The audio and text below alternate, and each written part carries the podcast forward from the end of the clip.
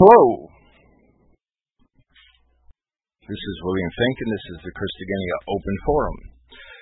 It is Monday, July, I can't see my watch, 25th. I'm having a real hard problem with these new glasses and my close vision, I'm sorry. 2011. I played that song because it is a jungle. out there.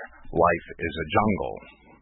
Life is a jungle because we are overrun with beasts who live by the law of the jungle. You give a nigger an inch, where I come from, and he's crawling into your bed that night. Every act of kindness is an act of weakness.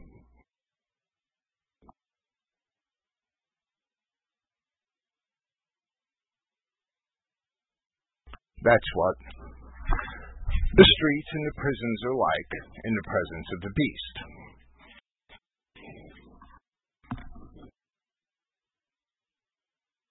Sometimes my mannerisms they reflect that. And that's just the way it is. I see myself as, just one man who's caught up in, in a very large war. A war for the survival of our race and our civilization. Yes, I know that everything is in the hands of Yahweh, and that He is determined that we will win. But that doesn't mean that I shouldn't, as Paul said, fight the good fight.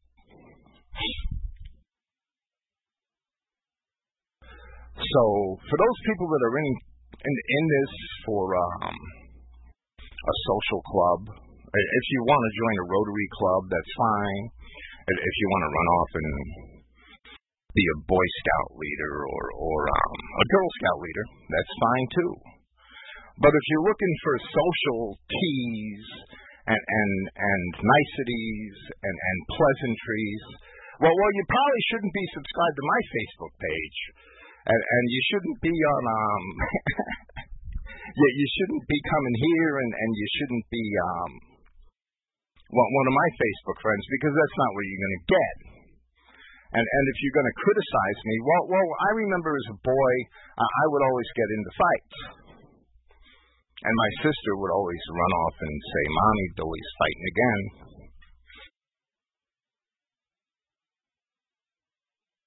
Well, my sister was a pain in the ass, and that taught me at an early time that females simply don't understand the fights of men and they shouldn't get involved. Women don't belong on the battlefield. Yes, we have some good women that at times can rise up and fight a good fight. And and every time we see in the Bible that a woman had to take the lead, it was because the men weren't doing their jobs. They were a bunch of effeminates. Yes, we have many of those situations today. But if you're going to put the gloves on, whether you're fighting with me or against me, don't try to censor me and, and don't t- try to complain about my language. If you're fighting the fight, you're going to have to put up with the things in the street. That's the way it is. If you hear a dirty word, it's usually for a damn good reason. If if a well placed curse expresses outrage, that doesn't um that that doesn't violate the code which Yahweh gave us in the Bible. I'm sorry. Yeah, you want to talk about bad things coming out of people's mouths. You, you talk about those who are condemning their brother, not those who are saying an occasional curse. You talk about those who are resisting the will and the mercy of God. You don't talk about those who are conveying a, an occasional bad word. Christ used the Greek word kapros. That means shit. Okay, I could have said that nicer. Yes, I could have. In some contexts, it belongs. When, when men are fighting with men, I'm not about being nice. This isn't the Rotary Club. That's the way it is. So I just thought I'd clear that up. Life's tough. If you don't want a little dirt in your ears, you probably shouldn't be trying to live it. You, you should probably be off with the, the social ladies in the tea halls or the men at the, the, the men at the moose lodge. That's just the way it is. If you're going to fight the fight, you're not going to get in the way of those who are swinging their axes. Constantly confronted with what I believe to be poor interpretations of Scripture, people often take it personally when I disagree with them. This essay will, I hope, present what I believe are the most reliable methods for interpreting the Bible and reflect the methods that I have endeavored to employ in my translations, my essays, and all of my studies. All too often, interpretations of Scripture are offered where it is obvious that verses are taken out of context, meaning that the related statements in the rest of Scripture have not been thoroughly considered when an opinion concerning a passage in question was first formulated. If we can accept Scripture as the inspired word of Yahweh our God, then we must realize that no passage of Scripture can be taken out of context and understood apart from all of the others, and also that no passage of Scripture can conflict with no two passages of Scripture can conflict with one another. Where two passages seem to conflict, it is evident that the understanding of the person who notices the conflict is at fault, and not either of the passages of Scripture. But what is Scripture? Firstly, Scripture is not the King James Version or any other translation. All translations are effected by men, and all translations contain errors. Because all men are fallible. Of course, I'm not excluding myself. All men are fallible. This, of course, I even admit to be true of my own translations. So, to examine Scripture, if one aspires to be an elucidator of truth and a commentator on the Word of God, it is necessary that one acquaint himself with the original languages of Scripture, which are indeed Greek, Hebrew, and in some Old Testament and Apocryphal books, Aramaic. Secondly, manuscript evidence and support for passages of Scripture must be established. The biblical books have, for many centuries, been passed down from scribe to scribe and not always accurately copied. In some cases, interpolations appear which simply did not exist in earlier manuscripts. Some of these were purposeful elaborations or added tales, and others were simply marginal notes that eventually became incorporated into the text. Word variations also appear in many instances upon comparing the ancient copies of the manuscripts of Scripture. While they are never welcomed, most often these word variations are harmless and reflect an updating of the language to replace obsolete words or differences in dialect, since even Koine Greek had some regional variations. Others are plain scribal errors. To sort all these out, we must rely upon the preponderance of witnesses among the oldest and most reliable manuscripts, which cannot be determined unless we first examine all of the manuscripts which we have. This is the art of the textual critic, and it is a necessary one as long as the critic is conservative and fair in his estimations. Some textual critics indeed had their own agendas, and they must all be scrutinized. That all takes some time and deep study. A lot of people that run their mouths about the Bible have never seen anything outside of the King James Version. In my own translation of the New Testament, I have not relied upon any textual textual criticism but my own. Not to say that I'm that much better, right?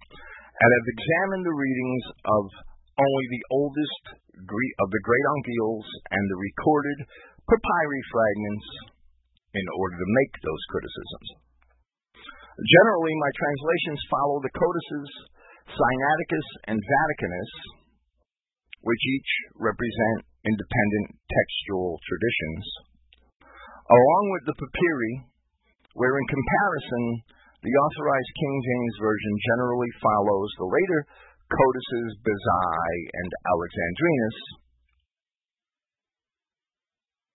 which along with the Ephraemi Syri and other later codices represents the so-called Alexandrian tradition. An example of the result of this is that the King James Version contains the verses found at Mark 16, 9 through 20, which come to us through the codices, codices Bezae and Alexandrinus, but which are completely wanting in the older codices Sinaiticus and Vaticanus and are therefore not included in my own translation. That's one example. If, if there is no ancient evidence for a passage, it cannot safely be included in Scripture. Therefore, to this writer, or to this speaker tonight, New Testament Scripture is that which is found in the oldest Greek manuscripts. And as better manuscript evidence comes along, primarily through sound archaeological research and discovery, we must be willing to evaluate it objectively and even then upon its acceptance, to amend our canon in order to reflect the new evidence once it is esteemed to be of value.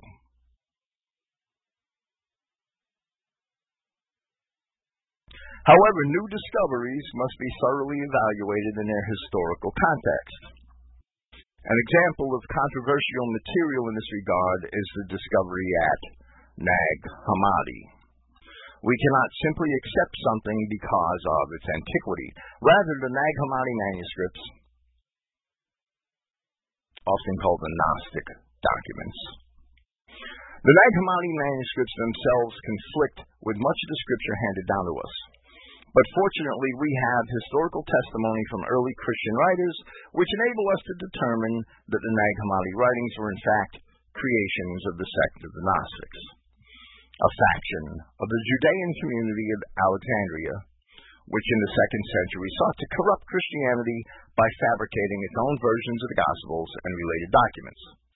Arriving at these conclusions through an examination of historical evidence and the documents themselves, I have therefore excluded these materials from my work. For an understanding of the Greek language, one cannot rely primarily upon, quote unquote, New Testament lexicons. A proper understanding of the language cannot be acquired if one's vocabulary is limited to the 5,600 plus unique words contained in the New Testament, understood as the organized religions would like to present them defined in a manner which often supports a particular theology. Rather, the same lexicons must be used which have been developed by scholars in order to understand the large body of historical, philosophical, and other ancient writings which the Greeks have left us. The scriptures were written in plain language for everyday people to understand and not in some special theological babble. Every word of the Greek New Testament, except where a few Aramaic words appear, was used in a manner that the common Greek speaking people understood. Citing 1 Corinthians 14:9 as a scriptural example. The Old Testament is far more problematic in interpreting. Since there are no extant Hebrew manuscripts of any great, great antiquity, we have several versions of the Old Testament scriptures available, and it may be asserted that all of them are important, since not any of them can claim to be an authority by itself. They all have their unique and particular problems in addition to the many problems that they share in common with one another. The Septuagint is a translation effected by fallible men, and therefore it has the same problems that many modern Bible translations have. It contains many translations which reflect the biases of the time in which it was written, and it often also reflects a poor understanding of Hebrew, of history, and Scripture. Since all traditions are to some extent I'm sorry, since all translations are to some extent also interpretations, this is especially true in the prophetic books where the Hebrew of the Masoretes is, for that reason, especially valuable. Also, through the science of archaeology, we have a much better understanding today of remote antiquity than the translators of the Septuagint had. Yet, in many instances, the Septuagint is much more valuable than the Masoretic text, since apparently it was translated from far more reliable Hebrew manuscripts than the Masoretes have presented to us. For the most part, the Septuagint also represents a text that the apostles knew and used where they themselves quoted Old Testament scripture. Yet, because both the Septuagint and the Masoretic text contain obvious flaws, both must be employed when examining Old Testament passages and other important witnesses, just as old, to further assist us, assist us with that endeavor. The historian Flavius Josephus wrote his Antiquities of the Judeans as a summary of Scripture, which the more recent history leading down to his own time appended to it, with the most the more recent history leading down to his old time appended to it. This work, while it reflects the learning of the first century Pharisees, is nevertheless crucial to biblical studies since it reflects the Hebrew manuscripts which Josephus worked from. Another viable source for scripture is the Dead Sea Scrolls, which, although while they are indeed sectarian, contain many books and passages of scripture in Hebrew and Aramaic, and are therefore an important witness predating the Masoretic text by several centuries. While most of the Dead Sea Scrolls support the Septuagint readings of Scripture, in some instances they instead verify readings from the Masoretic text. One rather crucial passage which illustrates this predicament is Isaiah 9, verse 6. An important messianic prophecy which the Septuagint reads quite differently but which the Masoretic Jews rather surprisingly maintained. But the most important tool, and, and, and which the Dead Sea Scrolls maintains, but the most important tool which we must employ in order to understand the Old Testament writings is the New Testament. Since Joshua, Christ and the apostles were much closer to the original meanings of Scripture than we can hope to be, then, in interpreting the Old Testament, we must also examine their words. Wherever we can elucidate Old Testament passages, wherever those words can elucidate Old Testament passages for us. An obviously important example of this is the reading of Genesis 4:1, which is obviously corrupt in its Hebrew in its current Hebrew form, and suffered that corruption at an early time, even before the Septuagint translation was created. Furthermore, there are apocryphal books which are supported by the New Testament citations or other evidence which refute the Septuagint and Masoretic readings of passages such as Genesis 4:1, and therefore they must also be given merit and considered. It must also be understood that the Septuagint and Masoretic texts are both official, quote unquote, versions of Scripture and a reflection of the various authorities, religious authorities of their respective times and sects, and therefore they must be treated accordingly, not blindingly accepted or patently despised, but examined and treated objectively. In summation, we must not dismiss any witness to Scripture, whether it be the Septuagint, the Masoretic text, the Aramaic Targums, the Samaritan Pentateuch, the writings of Josephus, or the Dead Sea Scrolls. They are all important witnesses which may help us arrive at a more accurate understanding of Scripture. Yet they must all be examined through the lens of the New Testament truth.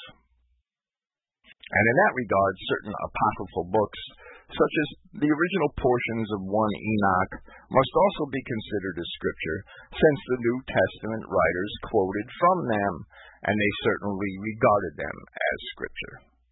Yet the apocryphal and related literature cannot be accepted or rejected without discretion. But they must themselves be examined individually. Not all apocryphal books are equal. They must be examined in their own historical context and from the best evidence of ancient manuscripts. The Hebrew language, its vocabulary and idioms, must also be interpreted whenever possible through contemporary secular writings. John Lightfoot, in his commentary on the New Testament from the Talmud in Hebraica and Gesenius's Hebrew and Chaldee lexicon, are probably among the most valuable tools for the exegesis of Hebrew as understood in its ancient context. A knowledge of Greek also helps us to understand how the Septuagint translators understood the Hebrew language. However, there is another advantage that we have now, which the translators of the King James Version and other early Bibles, commentaries, and lexicons did not have. Today we have a huge corpus of ancient inscriptions and tablets which have become available through archaeology and which were not only written in quite similar Semitic languages such as Akkadian and Aramaic, but which were also contemporary with the original writing of the New Te- of the Old Testament itself. These offer invaluable insight into the vocabulary and idioms of ancient Hebrew and must be considered whenever possible. An example of such consideration is found with my own comparison of passages from the ancient epic of Gilgamesh with certain language found in Genesis chapter 3, in a paper called Shemitic Idioms in Genesis chapter 3, available at Christogenea.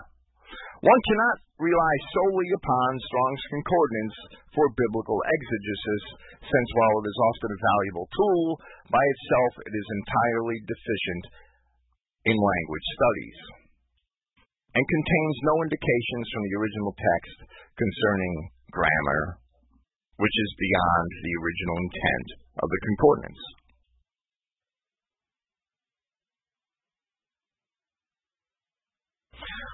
Walking through the entire collection of biblical books, it can be clearly demonstrated that 65 books of the common biblical canon are indeed inspired.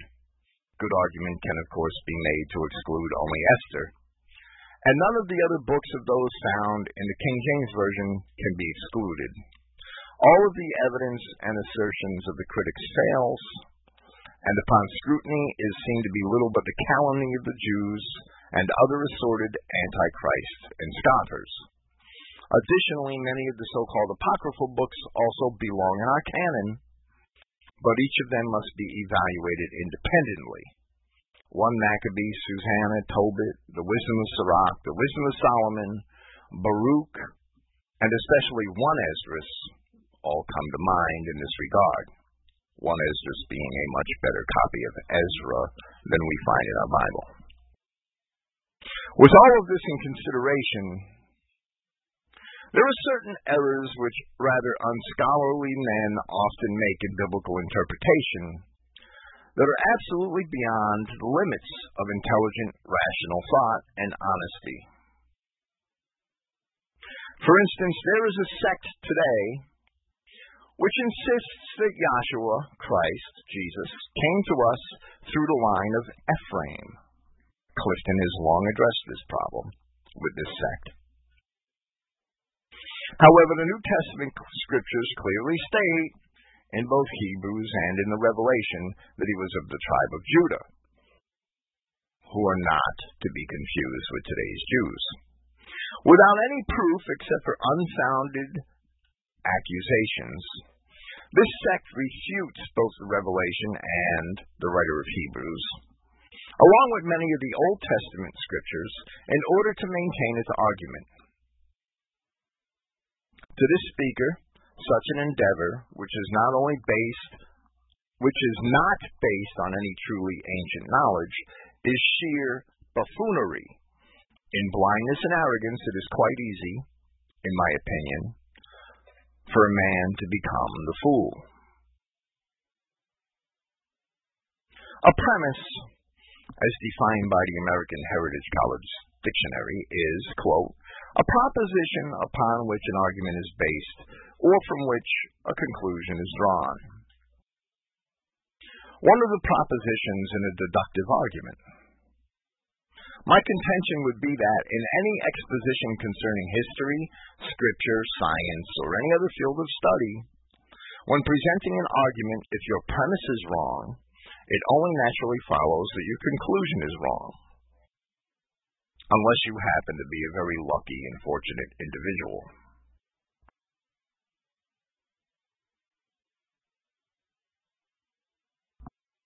When I read an idea put forth by another student, the idea that prompted me to write this paper, when I read an, I'm sorry, I'm, I'm not there yet. When I read an idea put forth by another student, and we are all merely students, as soon as I realize that a person's basic premise is wrong, I don't have any need to proceed further. I address the premise and explain why it is wrong. From there, I would hope that the person who came up with the with the premise would investigate further and, if necessary, and it usually is, adjust his conclusion, and only then engages in further debate. But from my own experience, many of the people that I have observed developing false doctrines from errant interpretations of Scripture would rather become insolent and return criticism rather than reevaluate their vested positions. They often do this because their pet theory being attacked, they then take it personally rather than inquiring as to why their premise may be wrong. A more frequent re- reaction for many people is to jump up and down and scream. The ideal attitude for me is not to claim any personal authority. The ideal attitude is that the word of Yahweh our God alone is the authority. If one has a theory concerning Scripture and wants to turn it into a doctrine, then one better have Scripture, or at least a very good exposition from demonstrably valid alternative translations or alternative sources of Scripture in order to support their theory. And the apocryphal books cannot be used to refute Scripture, but may indeed be used to clarify it. An example of that is found in my paper, The Problem with Genesis 6 1 through 4, where it is proven that the term sons of heaven, or, or I'm sorry, sons of God in the King James Version, should actually read sons of heaven. In one recent example, and, and this is a couple of years ago,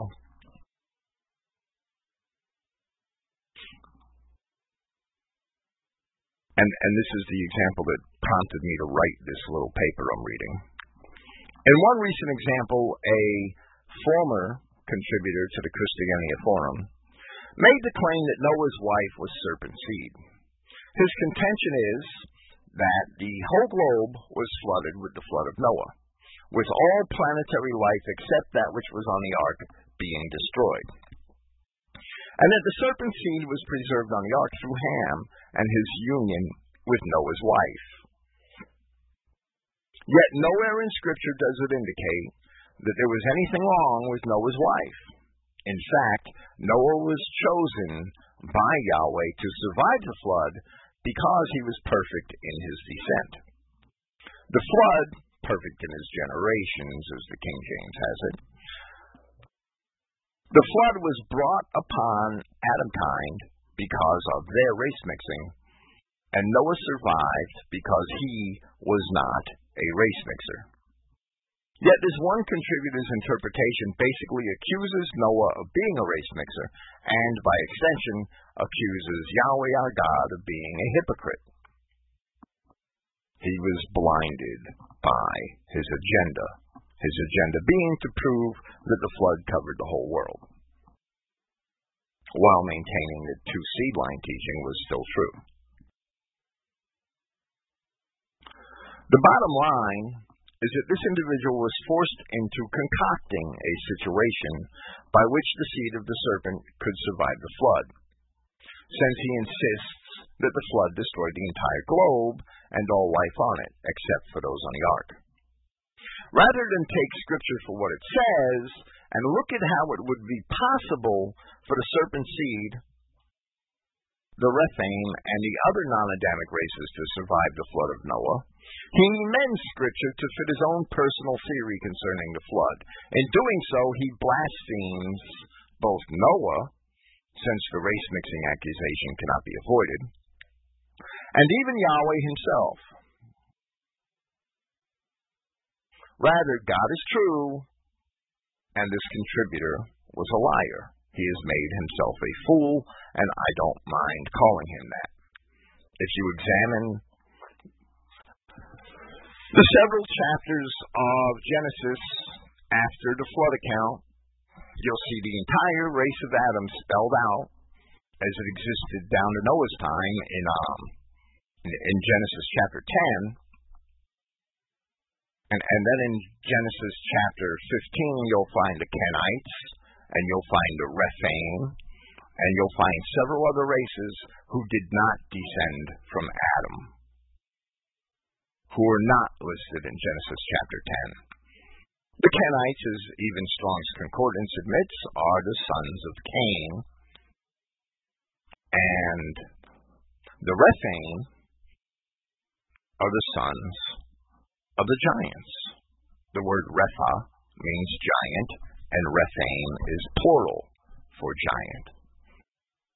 The giants weren't on the ark, and neither were the Kenites and neither were the two or three other races of people, such as the Cadmonites, who are mentioned in Genesis chapter 15, but who did not descend from Adam in Genesis chapter 10.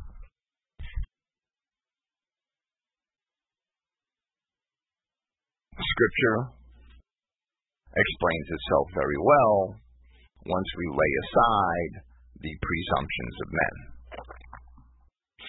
In one recent example, uh, I'm sorry. Uh, I read that. It is one thing to disagree on what certain obscure words or verses mean,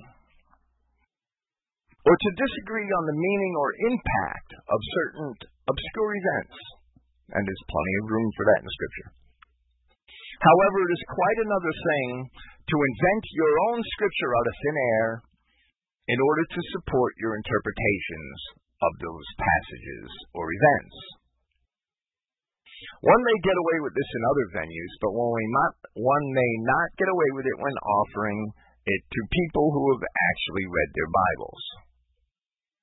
Doing such a thing, Scripture itself will always expose the contrivance as a foolish invention.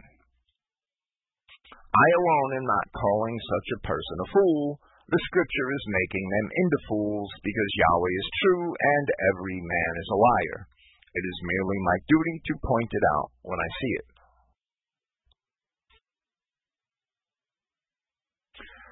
If one wants to offer interpretations of Scripture, whether or not they fit the mold, so to speak, that we in Christian Israel identity have carved out through hard work and through much study, one is more than welcome to do so.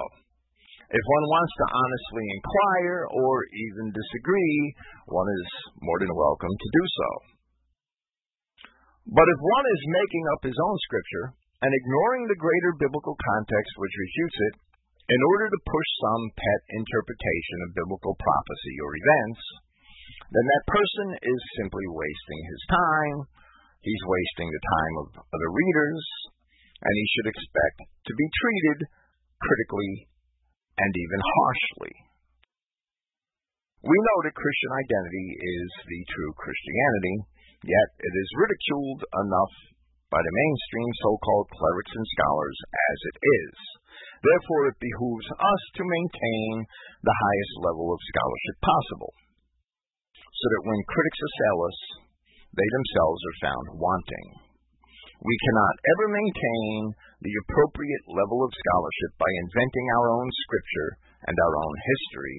We must aim at being overcomers and not novelists.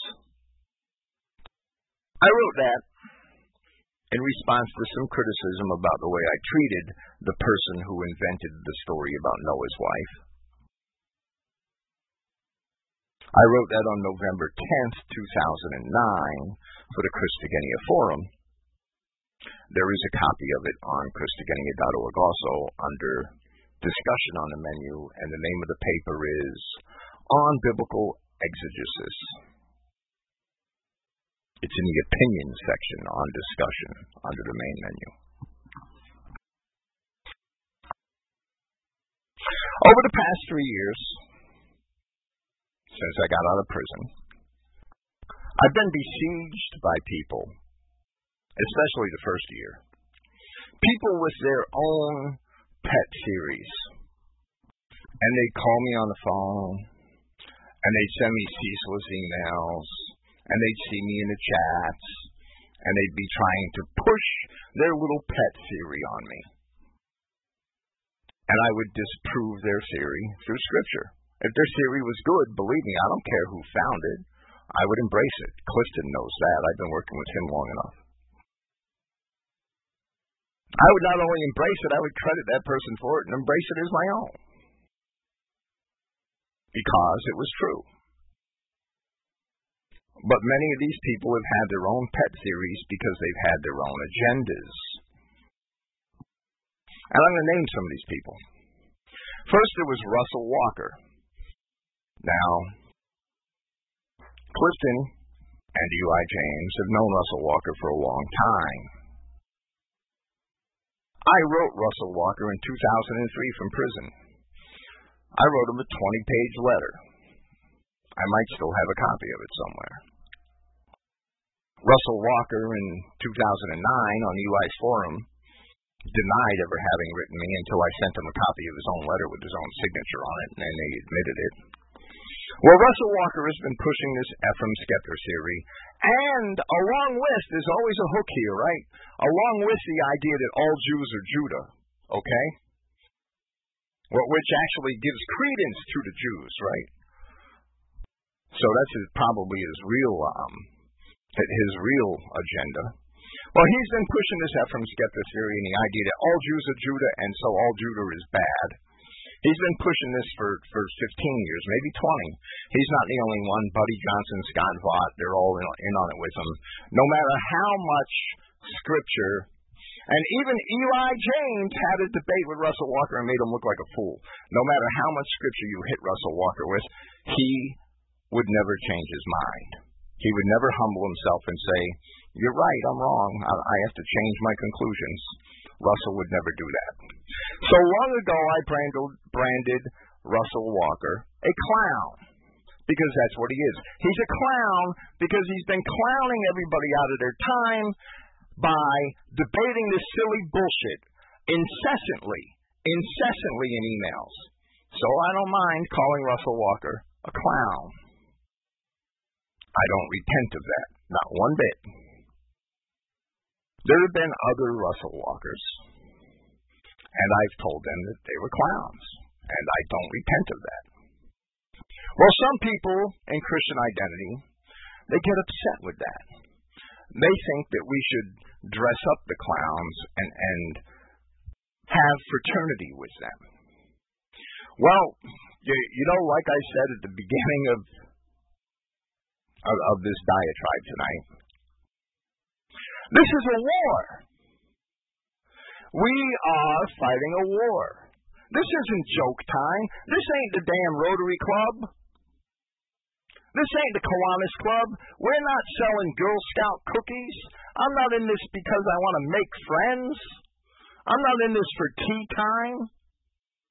To hell with tea time.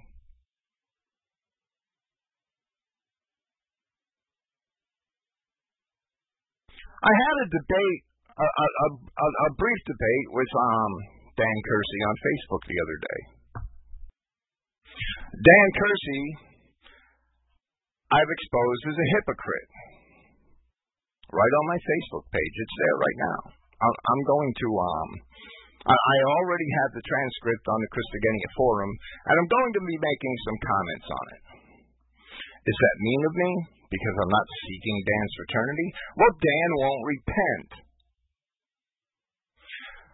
Dan would like to say, and, and he has signed on to this, and, and he has promoted this agenda, that when two people become married, or, or and, and find that they've been married outside of the ideal law and divine will of Yahweh because they weren't virgins when they married, that regardless of whether they have children or how long they've been together, that they should separate one from another and stop having conjugal relationships. Well, while I've I've proven Dan wrong from Scripture, he won't admit it. He stonewalls that. He won't discuss it fairly. He tells me that I call people names. Well, well, yes, occasionally I call people names. I call them clowns. Russell Walker, he's my example tonight. He is a clown. I'm never taking it back. I've called Eli James a universalist.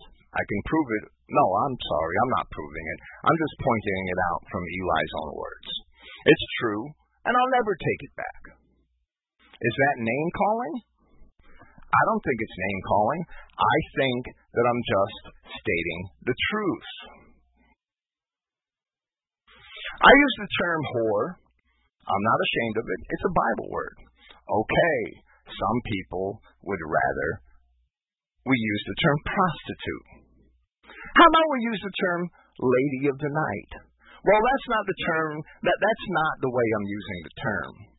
I use the term whore to describe somebody who has sold out the truth to an agenda, no matter whose agenda it is. If you sell out, if you forsake the truth in favor of, of an agenda, you're basically being a whore. I don't care if you're a man or a woman. When I use the term whore, I don't mean that you're somebody walking around in a miniskirt at night selling yourself to, to the first Negro a, shows up with a $20 bill. That's not how I'm using the term. I'm using the term in the allegorical sense, and I mean it.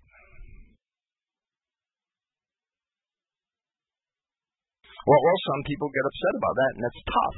This is not the Rotary Club.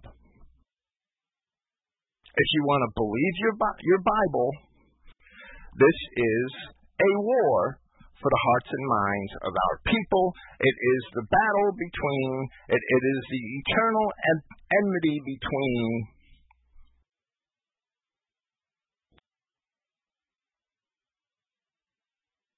the seed of the woman and the seed of the serpent. If you want to fight the battle, like I said before, don't get in the way when your countryman, when your companion is swinging his axe. Well, Dan Kersey set himself out as a hypocrite because Dan, when, when I confronted him on, on my Facebook, and, and it's there for everybody to see, when, when I confronted him, he um, he basically admitted that even if if, if and, and uh, my my, um, my my strategy was to show him that his engagement in stock trading is basically an endorsement of usury, and it is. Engagement in stock trading is an endorsement of the usury based system. Am I judging anybody for that? No, I am not. I only mean to show that we all violate the laws of God in one way or another. And he who violates the laws of God in one thing, as the apostle says, are liable for the whole law. I'm not judging stock trader Dan for his stock trading. I'm only trying to pull the plank out of his eye because stock trader Dan is going around telling these people whose marriages didn't begin in the ideal way that if they don't terminate their marriages, that they're doomed to hell. They're they're going to eternal damnation. He agreed with it. I mean, Jeff Westover said it, and Dan Kersey agreed with it. It's on his June 2nd podcast in plain language. And that's what I've been addressing with my discourse on the law and my discourse on marriage these last four weeks to show how wrong these people are. Because they took it personally with me on June 2nd. If you want to trade stocks, that's fine. Don't go condemn your brother. Or, or try to tell your brother he's condemned because he's also breaking Yahweh's law. I mean, we, if we have a plank in our eye, who the hell are we to take the mite out of, out of our brother's eye? Well, Dan said that if he engages in usury, it's between him and God. I have it in his own words on my Facebook page. Well, then why on June 2nd is, is, is, he telling men that they have to break their relationships off of their wives or they're going to eternal damnation? If you don't see the hip, hypocrisy there, I, I mean, it's clear to me that, that he would insist that we enforce one of the Old Testament laws and flaunt the others. That's absolute hypocrisy. And that's why Christ said in the parable of the two brothers, we see one parable. Uh, I mean, we see in this one parable that one brother said that he wouldn't abide by his father's wishes. And later he repented and he did. And the other brother said that he would abide by his father's wishes, and he never did. In other words, he claimed to adhere to the law, but he never kept it. While the other one said, To hell with the law, and then in his heart, he sought to keep it anyway. So he's the one that really did the will of his Father. And Christ goes on to say that tax collectors and whores, because that's what a harlot is, let's use common vernacular here. Tax collectors and whores would get to the kingdom of heaven before those who claim to keep the law, yet they do not. And that's how I got in with it with Dan Kersey, because I posted it just like that on my Facebook, and he asked about arrogant big mouths. And he used for his name calling the excuse that I have called many people names in the past. Well, yeah, I've called Eli James a universalist, and I've called Russell Walker a clown. I've called Martin Lindstedt a Jew, and I could pretty much support that. I don't take any of that back. But I also have definite, provable reasons for my calling them names. So therefore, those names anyway. So therefore, I'm not really name calling. I'm just stating what I believe to be true. Russell Walker would waste your time incessantly. There are many people here who, and in Eli's chat room, and even Eli himself might attest to it. He would waste your time incessantly with emails and circular arguing. That's a clown. That's the reasons for my name, name calling. I would agree with Dan that I am an arrogant big mouth, but when I don't know the scripture, I keep my mouth shut. Dan keeps running his. So, and I've proven over and over again that he doesn't know the scripture.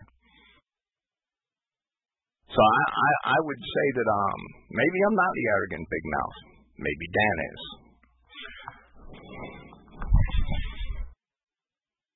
There's nothing wrong with name calling if you're calling the truth, if you're truthful and honest about what you see.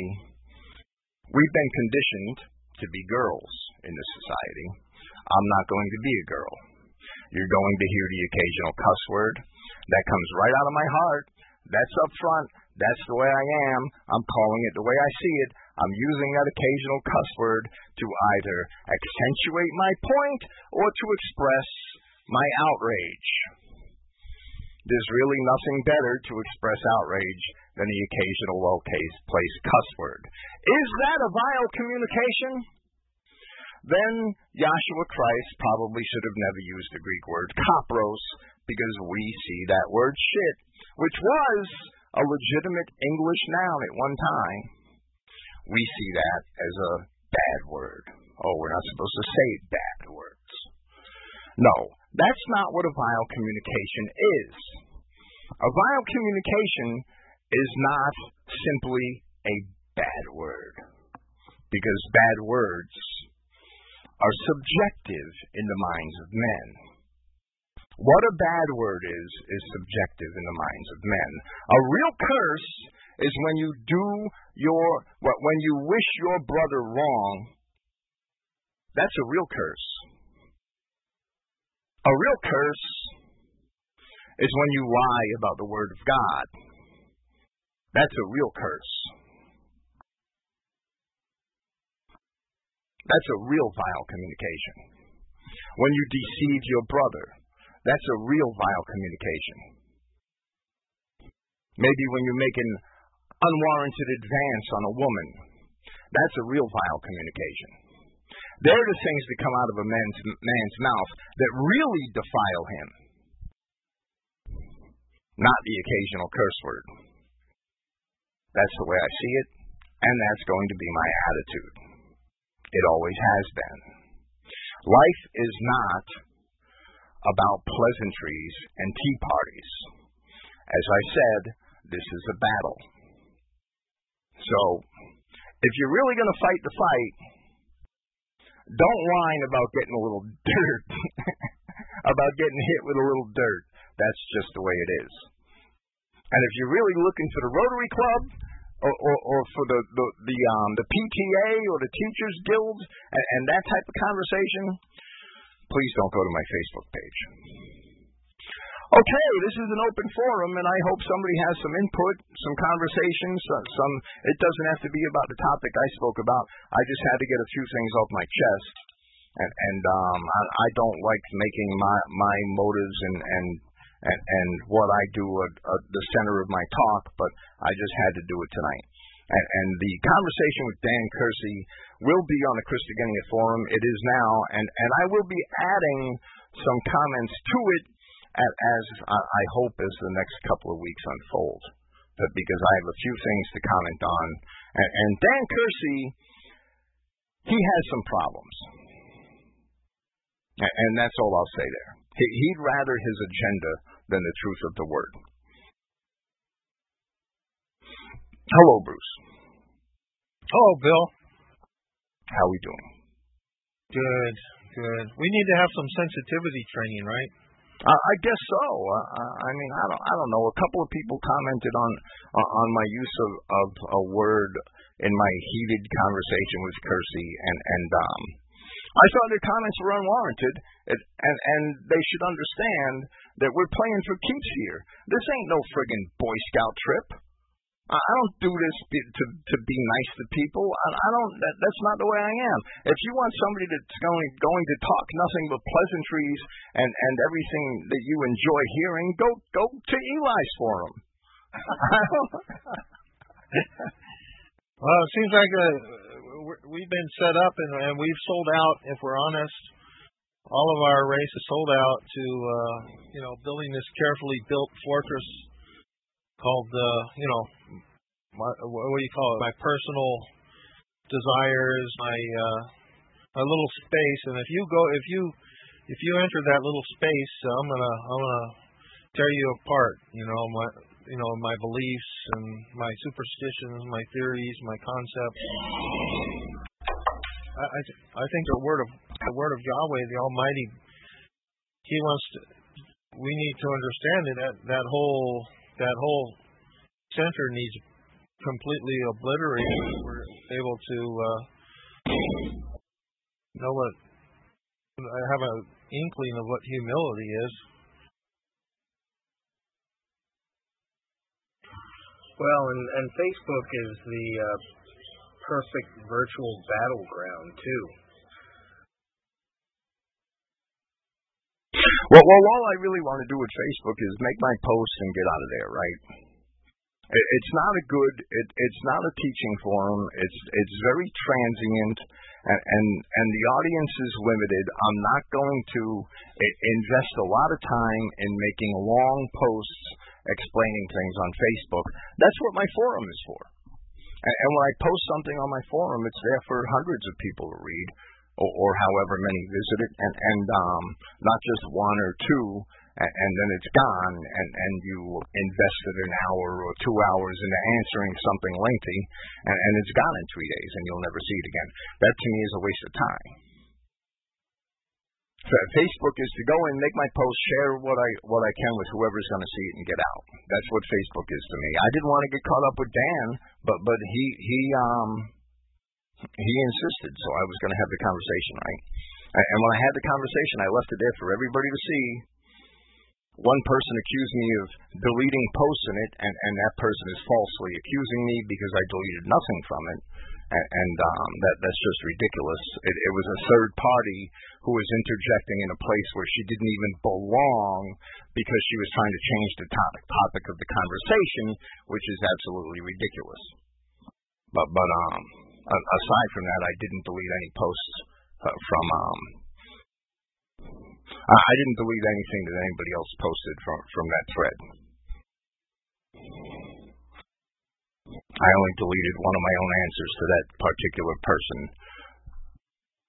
having second thoughts about being so callous and and um it was my own post so I I I didn't have a problem with it and it wasn't directed at Dan. That, that's the problem with Facebook is is you're having a conversation about person with a person with topic A and then to, somebody wants to just bring in topic B and throw everything off kilter, right? Well, which is ridiculous too. that they should start a new thread if that's if they really need to discuss something.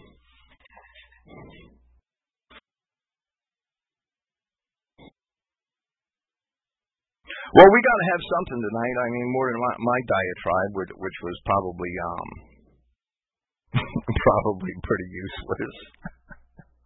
I, I just had to get it off my chest because um it, it needs to be said. This is supposed to be a war, and, and we're seeking to please God. I, I can't be a pleaser of men, and, and that's, you know, my name's not Eli James. I, I'm not going to talk out of both sides of my mouth. I'm not going to talk pleasantries when, when I'm not feeling very pleasant about what somebody else is claiming. That that's just ridiculous. It's that that is ungodly.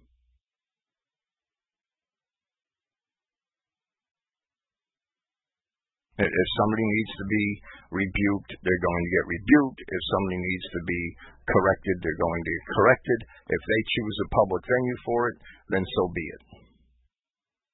If you need to argue with somebody and they choose a public venue for it, that then that does that shouldn't um that that shouldn't temper your argument by any means.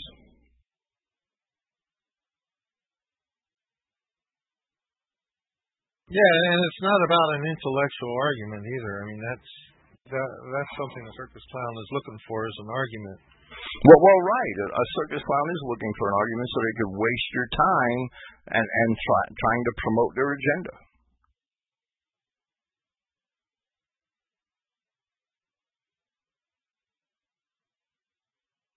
Yeah, when the Almighty confirms those things in the, in that open, the living epistle of our our our genos, our genes, uh, that that is of um, that's as strong as death. I mean, it's it's uh, it gives one, it breaks apart the whole uh, pacifier of seeking some personal fulfillment or uh, looking for some place in this stupid world that has nothing to offer.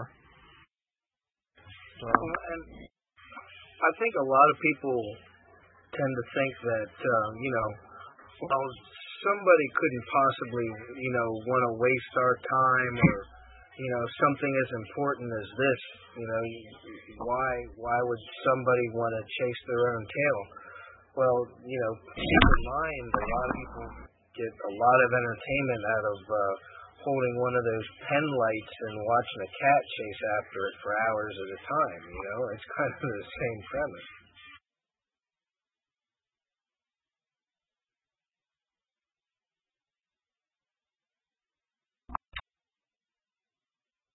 No doubt, there's a lot of professional trolls. And, if somebody's pushing an, an agenda that's not biblical or that or that conflicts with the Bible, they're not doing us any favors. If their agenda conflicts with, a good exegesis, exegesis of Scripture, they're not helping our cause.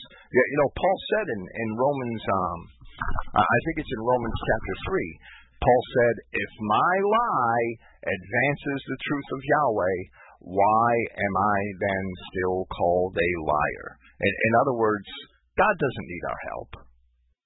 He doesn't need our help to, to twist the truth of the word or, or to add to it or, or to um, systematically um, concoct false, false false conclusions about, about the Bible and history. He doesn't need our help.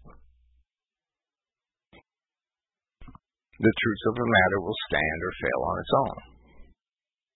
If something's compared to Scripture and it fails, we have to let it go. That's the only honest way to look at the Scripture. And and if your brother refuses to do that, well, well, he, he he's despising the word of God. He's perverting the word of God. Cursed is he who changes the word of his book. And, and it says in the Revelation.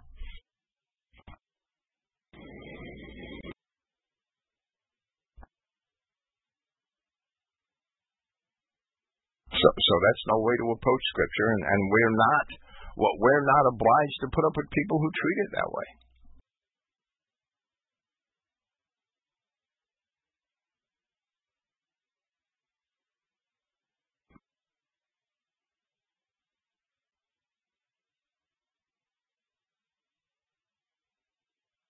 Yeah, blessed are those who are not ashamed of me.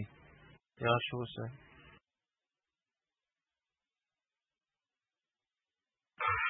You know, it is one thing to, to get on these public forums and, and discuss the Bible and Scripture and, and have healthy debates on it. You know, I, we're all going to have, um, you know, differing views, so to speak, but, you know, when you're able to get together and discuss them and, and debate them properly from, from all aspects, that's a big difference from somebody who uh, is deciding to pick up a pet doctrine and run with it, and basically, you know, put that in, in their brethren's faces and uh, ignore the other aspects of Scripture. Uh, the fact that they get called out on it and it, it doesn't end up you know, sounding or looking nice, well, that's just tough crap. That's just that's the way it goes. People, you know, uh, things like that and and activities such as that uh, should not go. I should I shouldn't say unpunished, but you know, it's our duty to uh, step up and put people like that in their place.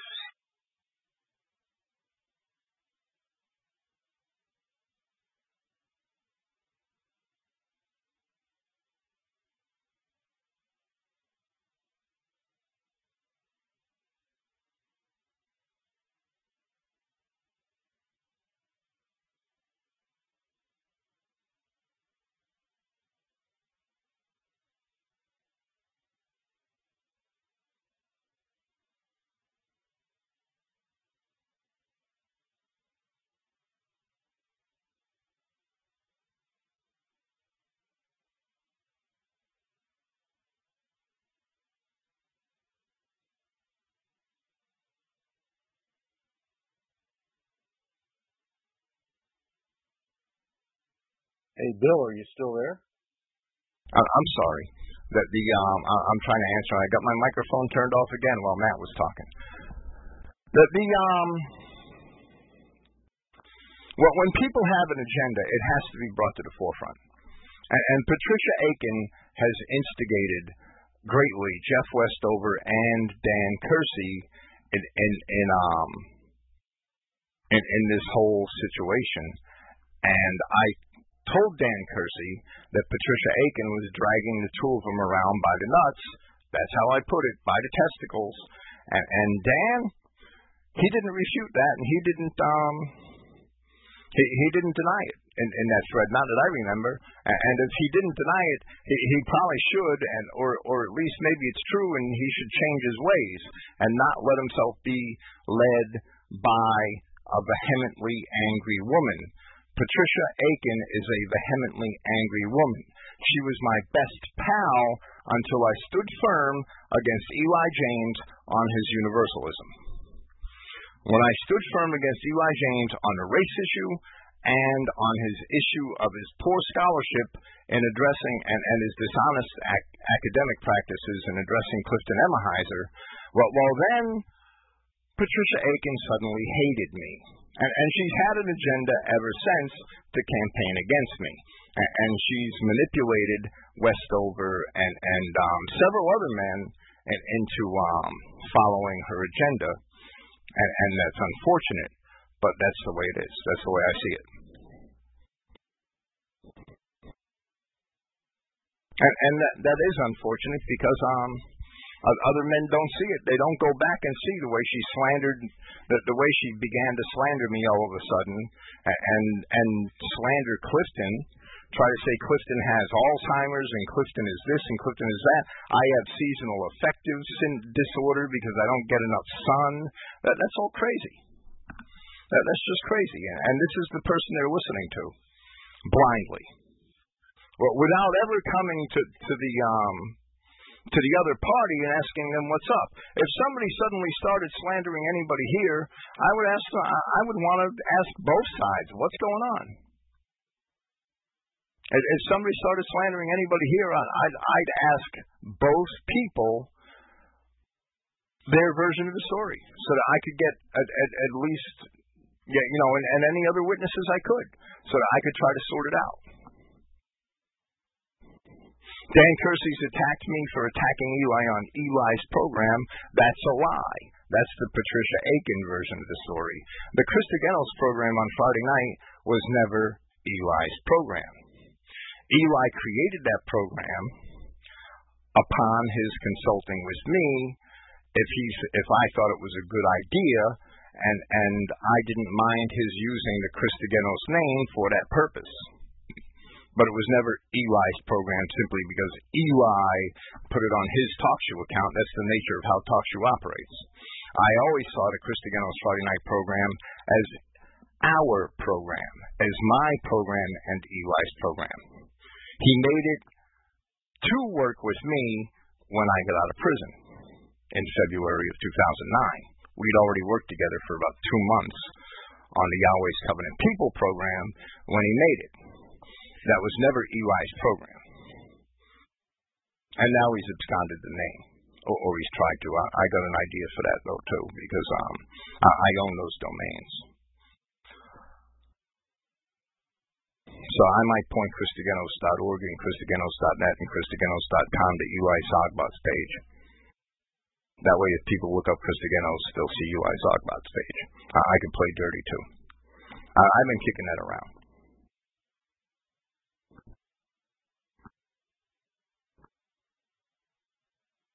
But but that's an aside, and and not written in stone. I'm, sorry, Robert. You, you um, muted yourself. Did you have something else to say? Oh well, for uh, yeah, I I was uh, kind of interested in that you had made a comment in your last Matthew that I thought was more or less relevant to the topic that you have today, and that was uh, uh, if if if those that are blind do a better job at keeping the law the sighted, who's the hypocrite? Right. That that's definitely the um the meaning of the parable. And and to some extent, I I know I'm probably guilty of this, but to some extent, I, I do look at the position that the the supposed CI people are in, namely some of the ones you've named tonight, and even the rest of us. Um, it seems to me that for whatever reason, Yahweh's put us, you know, we actually have a heavier burden because we do know who the Jew is. Well, well, we absolutely have a heavier burden. Yeah, to these to these other people who don't know what the Jew is, but they they are naturally community oriented or or they're or they're you know loving towards their brethren in a natural way. Right. You end up being in a higher calling. Then well, well, right, absolutely. That's absolutely true, Robert, and and that's an excellent observation. And I've I, I've said on several occasions that the best Christians are people who really don't even know they're Christians. I mean, some of them do, right? They're churchgoers, but not all of them. That they're good people, that they never harm anybody, that they love their, their their white kin and do things for them all the time. And it don't matter how they feel about the Jew. It don't really matter how they feel about the other races. But they've been edifying the people around them and their community their whole lives while they're blind in their blindness. Well, it could, you know, the other, you could take this from another perspective too, that may, that maybe some of us are in the position we're in right now as a sort of judgment on ourselves. That we wouldn't naturally be that way in those other, in those other situations. That we're, we're where we are right now because we have better service here than we would in the other position. Well, well, there's, there's no doubt. I mean, that's, that's, or hopefully we do. If we don't do any better here, well, well, you, you know, I like to say that a lot of us don't come to the truth unless we're hit on the head, and, um, that that surely is the case with with my life. Is that I suffered a a um a, a, a change in circumstances with, which which I whether it was unfair, unwarranted, doesn't matter it, it was a, a severe change in circumstances that caused me to lose everything I had and, and rethink life, and and that led me to this. And and um, yeah, you know, maybe if I'd have carried the, the first ball a little better, I'd still be running with it, right? Well, that's why that's why I kind of think you know people think it's so wonderful that they're they're enlightened now. They understand who the Jew is, but it may be it may be a way of God saying, hey, you know, you missed the ball on the and, and now you got better make up for it. right. You better make up for it. I mean, so instead of CI people looking at themselves as being su- some somewhat superior, they might look at it from the other perspective. They may be freaking inferior. And right, the absolutely. only way that they have any way of justifying their existence is through spreading the message of who the Jew is. Well, well, you know, even Paul said that he was the least of of all men, that he deserved to die. Right? He, he was yeah. the most pitiable of all men because he persecuted the assembly of God. Even though he thought he was doing the right thing, once he realized he wasn't, he under that made him a very, very humble man, didn't it? Yeah. And he he stated that he was the most pitiable of all men because he is, and, and that it, in that Yahweh gave him a much greater burden, didn't he? Well, to some extent, I think of the way, you know, I think of the conduct of what I did previously, thinking I was doing such great work. And it was all in vain, because it was all for the enemy. Right. Every damn bit of it. No doubt. That, that's a very good, that's an excellent observation, and it's very true.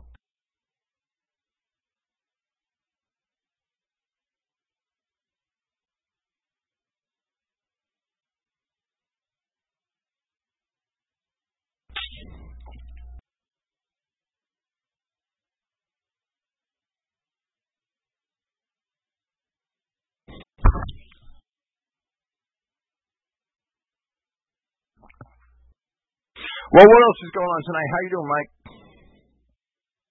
Pretty Mike, good. Well, All right. we got some people in here and hardly anybody talking again. Well, well, that's the way it is at, at the um, Christogenea Open Forum. What can I say? I'm on my second day of a uh, nothing but juice fast here, so I'm gonna I'm gonna have a little irritation going on, but otherwise I'm in a good mood.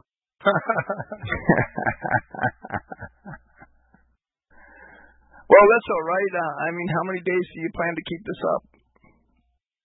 Uh, I plan to start off with 10 days and continue it from there if I can, but I mean, as, as far as my attitude goes, I still feel the same way about Jesus, if that's any consolation. Okay, that's good.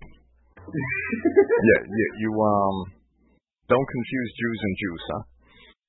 Yeah, huh?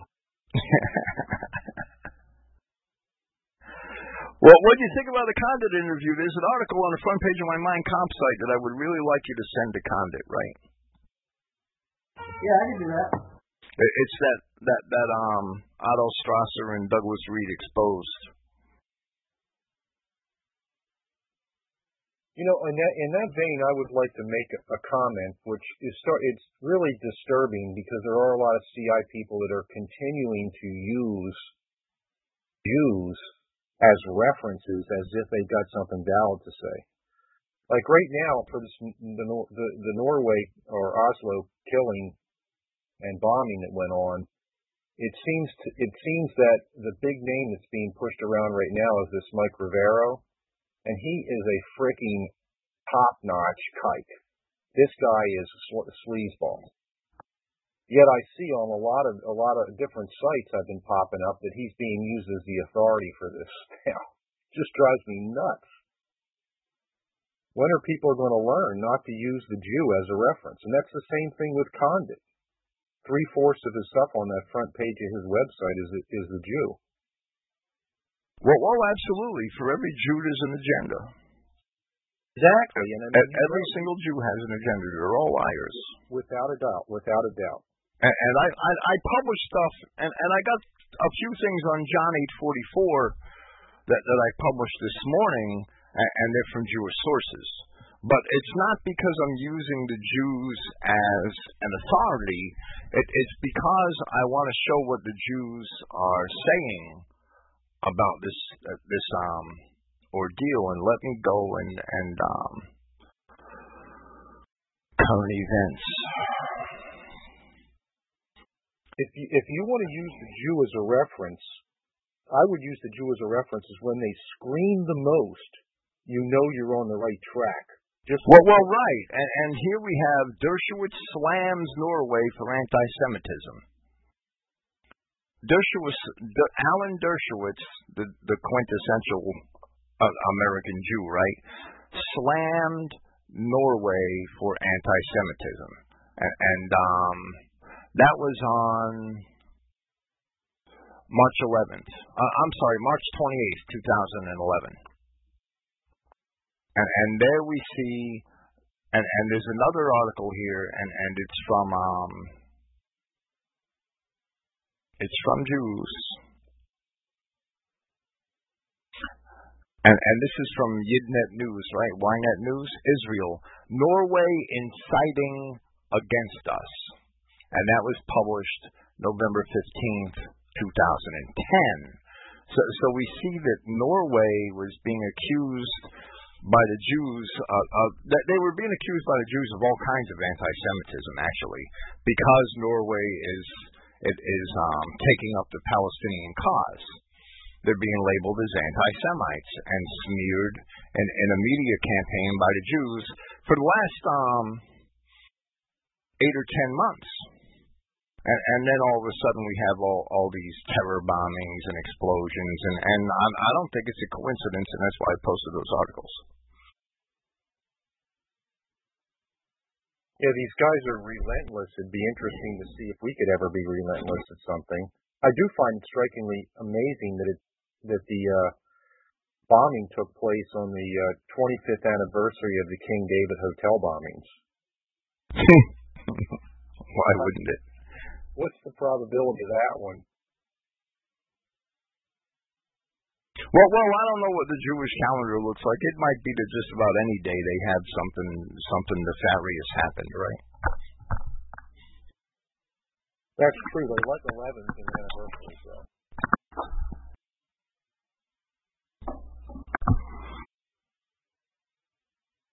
Well, well, we should not quote it's nice to see what the Jews are writing. It's nice to see that when they have an agenda, we could use their writings and their sources to uncover it. We should not trust or rely upon Jewish sources to try to find the truth, because every Jew has an agenda and every Jew is a liar.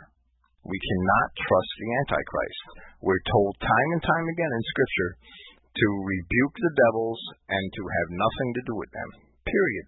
And, and that's why it, it really, um, I really want to scream when I see people quoting Samuel Kapner as truth, especially when they're calling him brother, which is the the um, the term he insists on being called. I, I would never call him brother. I could never bring myself to do that. But but they're in, and, and they oh no, he's a good Jew. He he doesn't like the Jews. Okay, Yeah, the, the Pharisees were always fighting with the Sadducees too, and, and didn't like each other. It, it, it's that there's no such thing as a good devil. That there's no such thing as a good um, enemy of God. It, it just can't be. You know, there's no good fruit has come from that fig tree since Yahshua Christ himself cursed it. How can any Christian think that a Jew could give them the truth is just beyond me. Yeah, during a program or a, a interview where I used to listen to a lot, Eustace Mullins got on there and basically basically bitch slapped him, so to speak, when he was trying to bring up the fact that there are good Jews and bad Jews. And Eustace, Eustace Mullins came back and he just said, basically, that's an argument that's brought up to confuse the issue. They're all bad. I'll never forget that because I, I was duped into believing at one time that there were actually good Jews. And I, I don't believe that anymore. Even if they think that they're good and they're trying to do good, they've still got some kind of dis, displaced um, genetic factor that's causing them to do evil, even though they might not know they're doing it.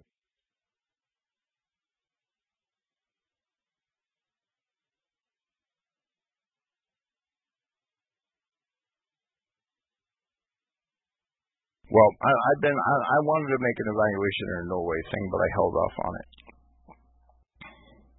I, I published some articles. No, no, no, that's not really even your forte to make an evaluation in Norway. It's better for you to just comment on the other stuff. But I mean, Norway, it doesn't really take a whole lot of evaluation to figure out that these guys are up to no good right off the bat. There was already too, inf- too much information out there, and then the, the lone killer pops up, and, and he's supposedly a, um, you know, he's supposedly a white supremacist. When it, it turns out he's he's basically a, a neocon. Well, well, absolutely, and even the um, even the Jewish sources, the the Jewish ma- mainstream Jewish papers, right? Not not Jewish commentators trying to tell Christians the truth, but mainstream um, Jewish papers written for Jews have have um, admitted that he was a staunch Zionist and, and supporter of, of, of Israel, well, which I was very surprised at that their admission of that. Right. Well, one of the articles, and I don't know if it's true, I, I did see was he supposedly is a homosexual. I don't know if that's true though. I haven't really got, gotten into it after having worked today. So. Yeah, I, I've heard that rumored. I, I dispel it until I, I, I see real evidence. Right. Yeah.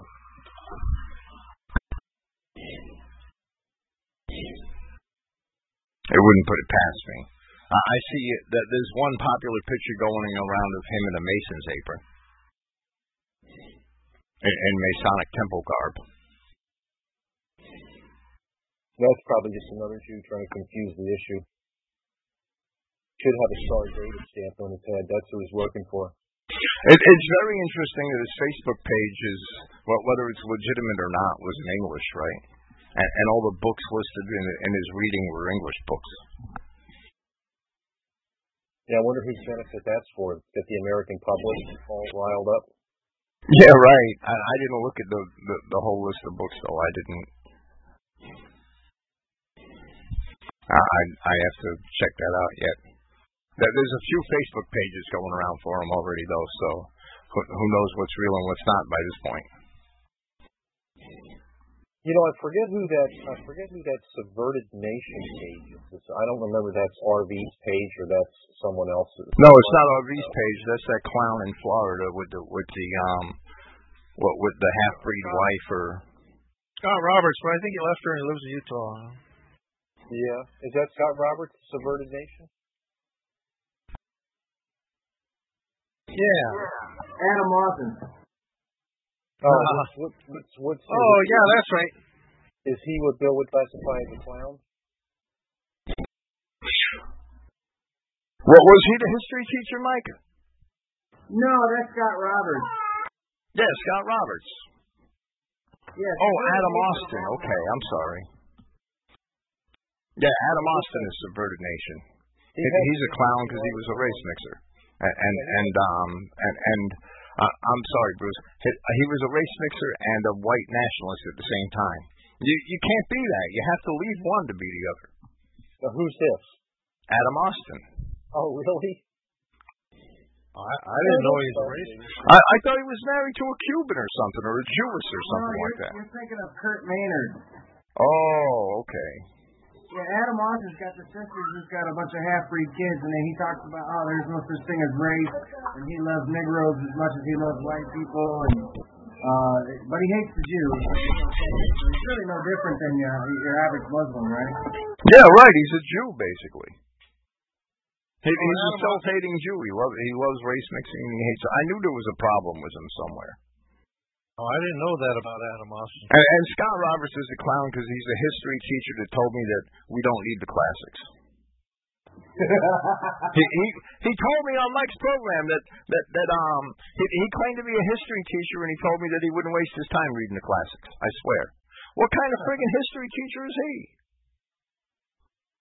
Well, he wants to read what the Jews have to tell him. I guess so. So so I called him a clown on Mike's program. Well, which was like naughty of me, but he deserved it. He was a clown. He is a clown. How could you be a history teacher and, and say we don't need the classics? I wouldn't waste my time reading them. What kind of history can I teach? History of the sexual revolution or something? Everything, uh, you know, no matter where you go in Western civilization, the foundation is in the classics.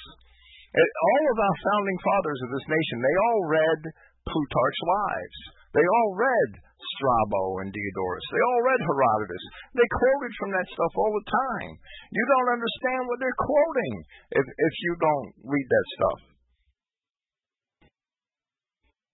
Yeah, you don't understand what they've established their ideals in and, and where, where they were grounded if you don't have a, an inkling of that stuff. And, it's the same with the Middle Ages. The, the people of the Middle Ages re- revered the classics for the most part. I mean, yeah, you had your barbaric Germans that didn't care about anything, but but um, most most that all of the um, learned people of the Middle Ages appreciated the classics and, and learned from them.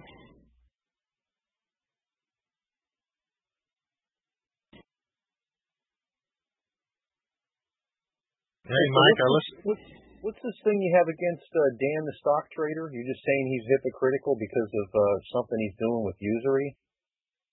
Well, well, Dan the stock trader is he's been going around with with, with Jeff Westover and with Patricia, and this all started in our conversation that I had with you right here about eight weeks ago, right?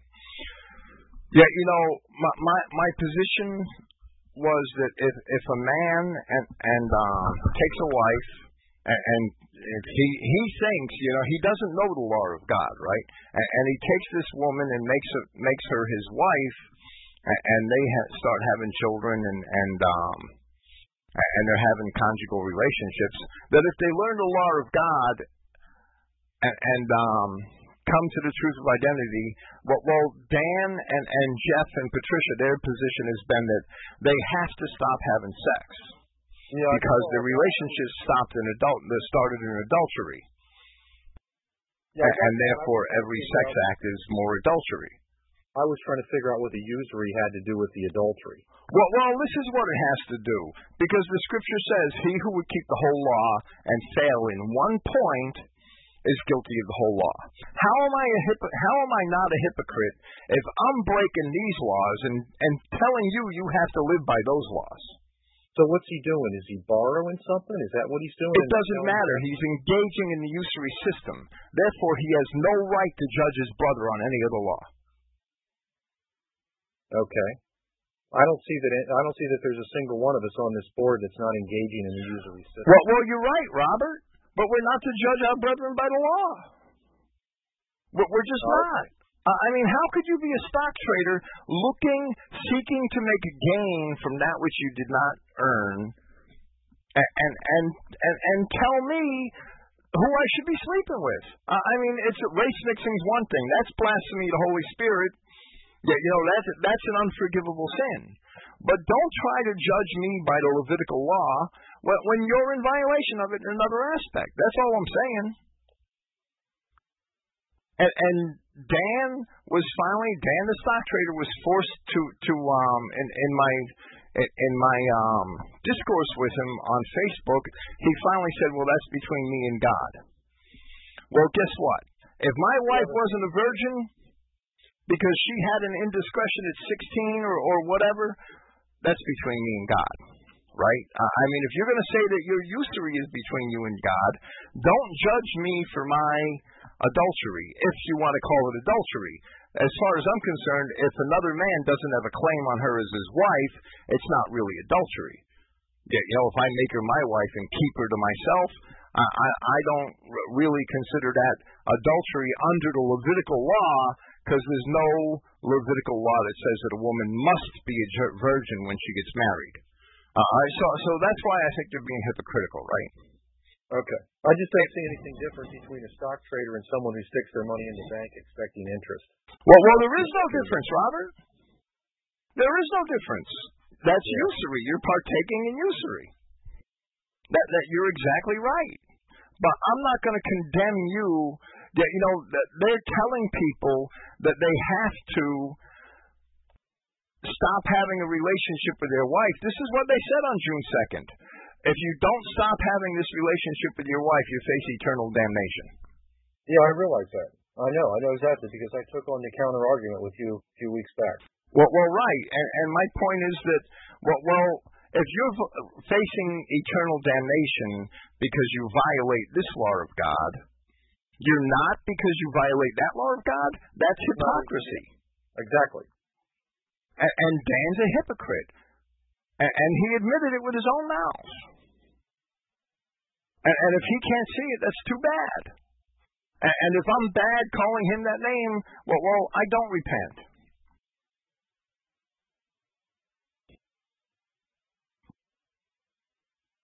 If you keep the Ten Commandments, the Le- Levitical law, we're free of the Levitical law. And, and we shouldn't try to hold each other by the letter of the Levitical law because we could never live up to it. But if you keep the Ten Commandments, you basically can't screw up in the eyes of God because you've accepted the, the blood of Christ as your cover, and you know that none of us can be made, can be deemed righteous by the law. That without the mercy of God, we're all dead. That's the Christian. That that's the Christian will. That's that that's the Christian model. That's how a Christian should act. I mean, it's one thing if if if if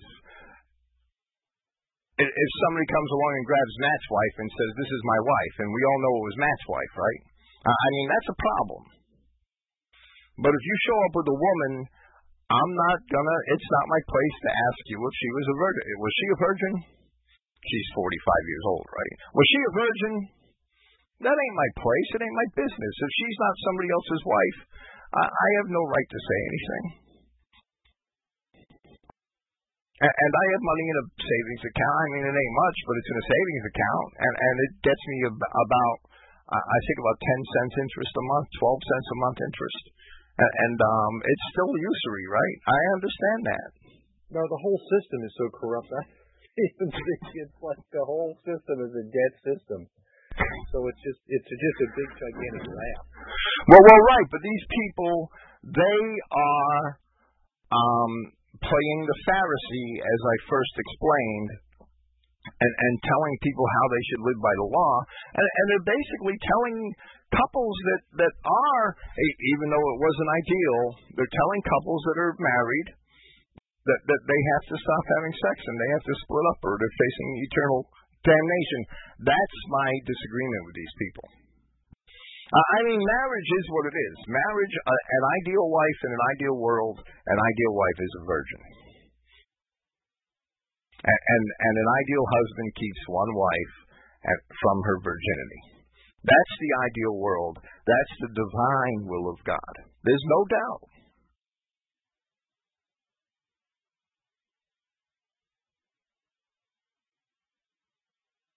But we don't stop having children because we learned the law at 30 years old.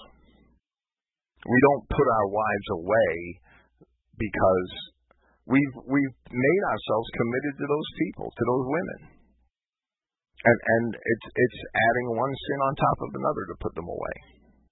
Well, there's bigger problems than that to deal with at this point. I mean, as I as I'm looking around me, just where I live now, I mean, I don't really see any young white males with white women or white women with uh, white males either. It's just it's a disaster. Well, well, it is a disaster, and, and we, we um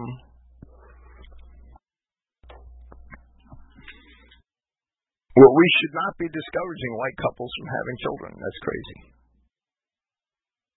If your relationship didn't start off on the, on on, on the right foot, well, you raise children and and teach them better.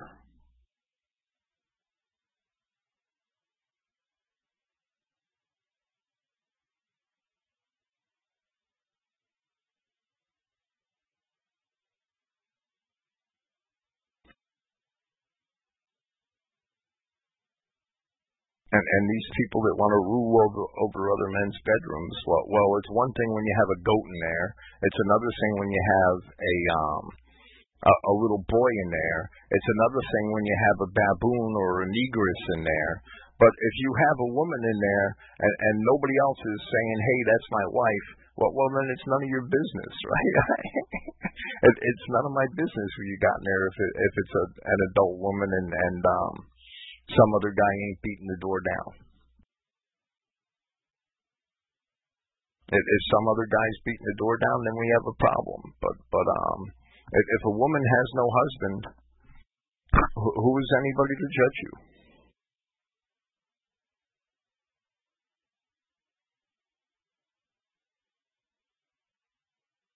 And if her husband's off in Mexico with some Mexican, well, well, then he may as well be dead.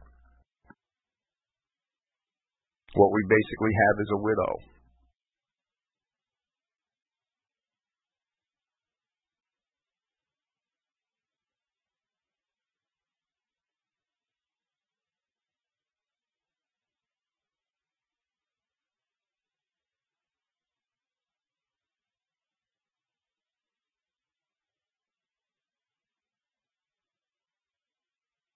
Well, well, right, guest one. The, Abraham told Rebecca there were two nations in her womb, or, or Yahweh told told um, Rebecca there were two nations in her womb, and, and that's before Jacob and Esau were born, right?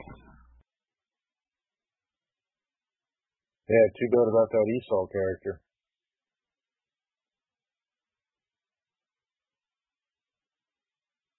Well, well, my point tonight was was was to show the steps and I read my paper on on biblical exegesis to show the steps that that somebody who um, is true to correctly interpreting Scripture should take, and one has to be carefully studied before he concocts an opinion about something. Because if you just concoct these harebrained opinions, and and because it sounds good, you, you take now you've pre- developed an agenda basically, right?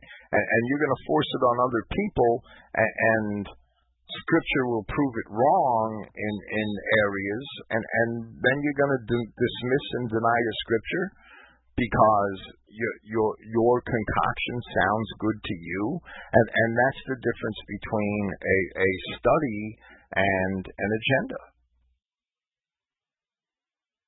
And, and that was my point is to show the the steps that that that um that I myself use to to um create my opinions about scripture.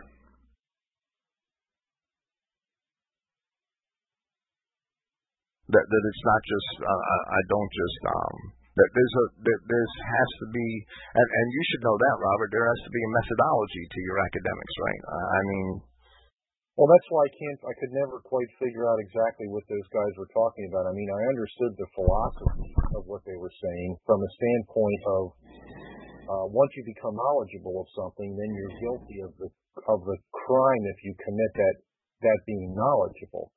But if you go into something and you're not knowledgeable about it, and then you become knowledgeable of something, well, it's already over with.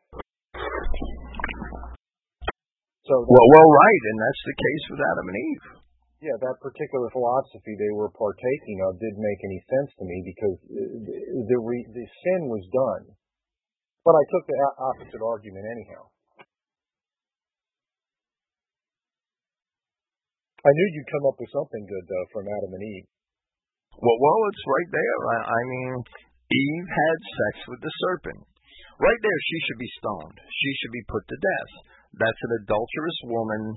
Adam should have stoned her if he really wanted to um, enforce God's law and love God more than Eve. But Adam loved Eve, and Adam couldn't do it. So Adam, yeah, you know, Paul says that Eve was was um, deceived when the transgression occurred, but Adam wasn't. Adam chose his love for his woman over God's law. And that's how the transgression and, and the fall was affected. Adam accepted Eve. So so now technically Adam is also in violation of God's law. And and the result was their fall from the grace of God and, and the, the curses that were put upon them in later on in Genesis chapter three that their fall from God's grace and their fall from their their um their first state, right? And thus we are where we are today. And, and thus we are where we are today. But now we have 10 million Eves or, or 100 million Eves, and we have 100 million Adams. Today's Adams are deceived, most of them. I mean, they might know in their hearts when something's right or wrong. Men naturally would rather have a virgin wife, and, and that's kind of you know, written into our hearts. There's no doubt. I mean, I wanted a virgin wife when I was young, and I I went I burnt through three of them. I mean, that's I'm a sinner. I, I make no bones about it. Well, well, um, yeah, you know, it's it's natural to us to want a virgin wife, but like you said, once we burnt through a few of them and a few other women, we have no right to expect one either. you know, because we've been lascivious ourselves. That there's no doubt. But but um, it's it, even though it's natural to have a virgin wife today, there are millions of Adams and millions of Eves, and once they learn the law, if you're with a woman, you're committed to that woman. When Adam accepted Eve after her sin, he committed himself to her. He couldn't step away from her at that point. Once he took the fruit and he ate too, he could not step away from her and point the finger at her. He couldn't do it. Yahweh wouldn't let him get away with it. And and Adam tried. Yahweh said to Adam, "What's going on here?" And Adam said, "Oh, the woman you gave me, she's a big screw up. She made me do this." Well, Yahweh didn't want to hear that. And that's what Adam said. That's the way it's recorded. I'm just paraphrasing, of course, but that's basically the way it's recorded. The the woman you gave me, she made me to sin. Well, well, Yahweh wasn't hearing that because Adam committed himself to Eve. He was committed to her and, and stuck with her at that point. He he couldn't back away from that because he committed to himself to her. And, and Yahweh told Eve that her desire would be to her husband or her man.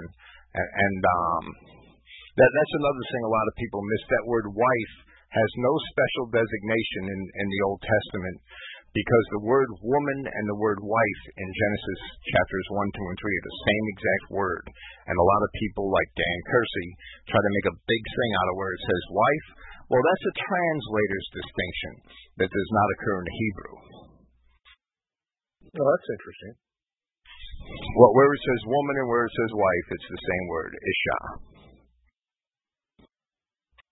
Well, well, um, once Adam took Eve, he, he he was committed to her, and he had to stay with. Her.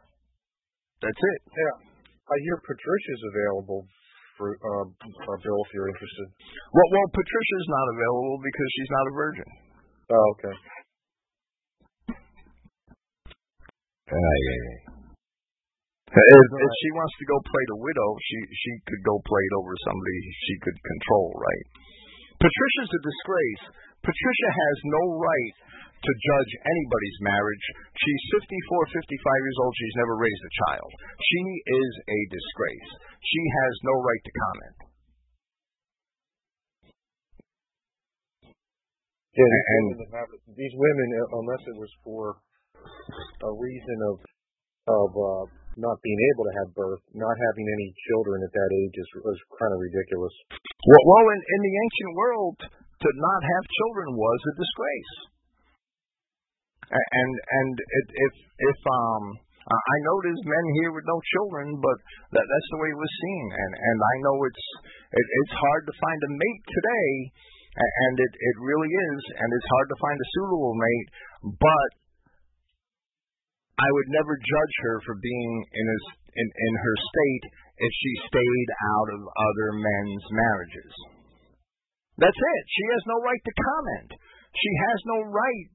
She, she has no moral authority to be a, a, a judge of Matthew's relationship with Cheryl or Mike's relationship with Renee.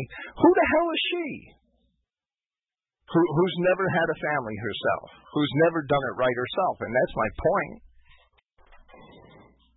She has no right to judge. I couldn't judge another man's relationship with his wife. I've been through um uh, I've had three women I've had long living relationships with. Well, and I'm not I'm not counting them. prison. You gotta go find them, Bill.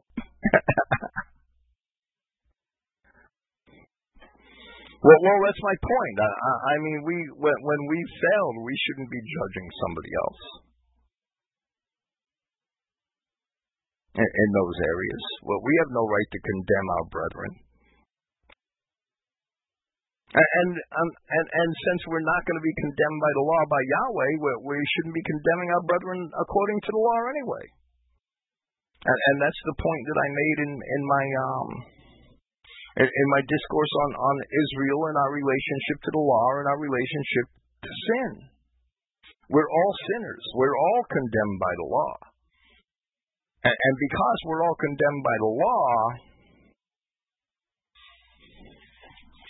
that then we are um well we we we all have no no right to judge our brethren by the law. Well, let's move on to a slightly different topic because I'm kind of wondering after I've just had a couple come back from Canada and tell me that there's basically a veritable invasion in the Calgary area of black Muslims now. Yeah, that's what I'm hearing. Did I hear it from you or from somebody yeah, else? probably heard it from me. And I, I look at that from a, a different perspective. I, I was there about 10 or 11 years ago, and what I saw was a an Asian invasion. So it sounds to me like they, in fact, they said there were they saw more black Muslims in Calgary than in one area than they've ever seen anywhere in the world. That's how much. That's how many are there. And I could have said that basically I had never seen so many Chinese people in one area about 11 years ago.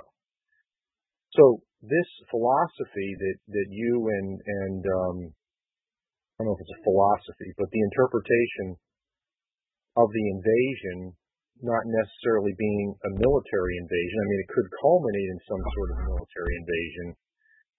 It's, it's, it's, it's definitely well underway well, well, it's been underway. They they've imported Cambodians to Wisconsin. They've purposely imported entire colonies of Cambodians to Wisconsin and, from what I understand, the hills of North Carolina. Who's doing this? They're, they're, who's who's paying for the plane trips to bring all these third world? It has to be the State Department. It has to be our own government. Well, you know the State Department is 100% Jew. Well, well, yeah, it was since the Roosevelt administration, I think. I, I mean, I don't think you can find anything in there but a Russian Jew. The entire State Department over at the Pentagon. Now, now they've imported um, thousands of Somalis to both Maine and Minnesota. So why why is this not a complete utter invasion as it stands right now, and they're doing it they're just doing it right in front of our faces. I mean, well, well absolutely. I've been saying that for years that the invasion's already taken place. What, what point does it come to when the whites finally wake up and realize that these plane loads of of uh, uh, uh well well according to my reading of Ezekiel I'll tell you what point it comes to when the whites wake up when they realize that they're screwed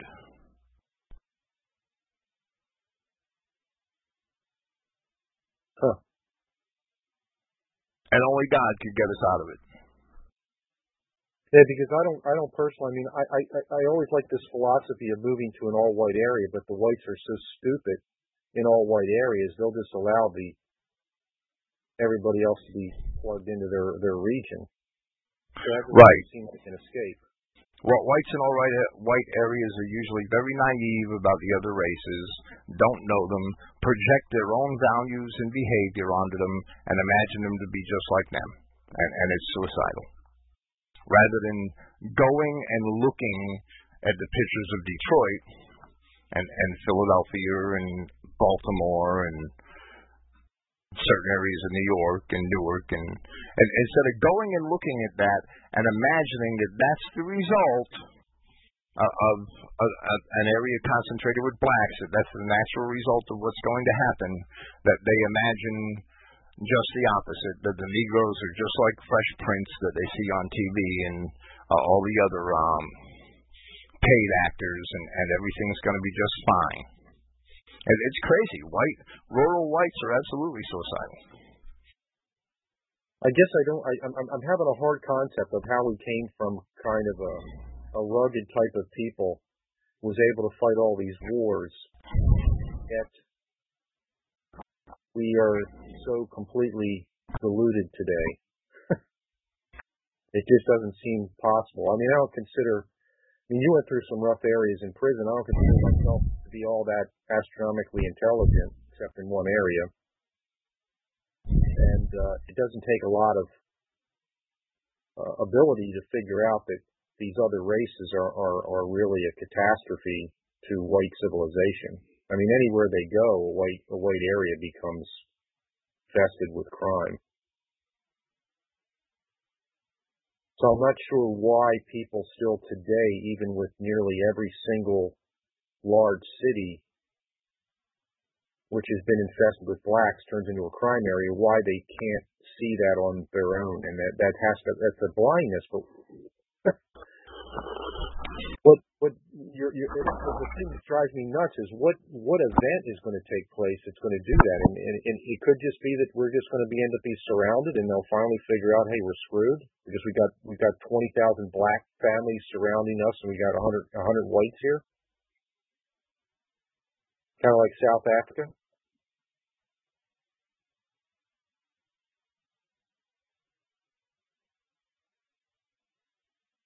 Well, well, yeah, you know, South Africa might be what we have coming in a lot of areas in this country. Because eventually they're going to outlaw guns. I mean, I can see that coming. That they're going to try like hell, right? They are. Well, they'll have they'll have enough voting people from all these other wretched places on the earth to outvote the whites, and then the guns are gone. Well, they're not going to be gone. Well, well, I got an email today. I got to look into it, so, so and, and I might post it somewhere. But um, it, it's from a senator. It, it's about a senator who has been anti-gun his entire career, who shot somebody who was in, intruding into his home. Yeah, that happens a lot. The hypocrite Jews do that all the time. Right. And, and this is a hypocritical senator from South Carolina. And, and of course, I can't find the email when I need it. But I just get too much email every day.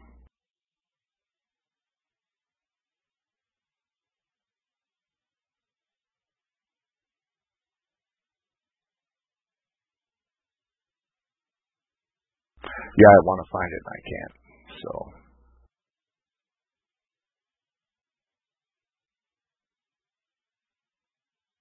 Maybe I'll find it quicker on a Google search. Somebody from North Carolina.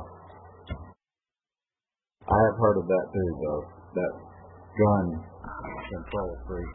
Shooting at senator's home. Let's see what this brings me.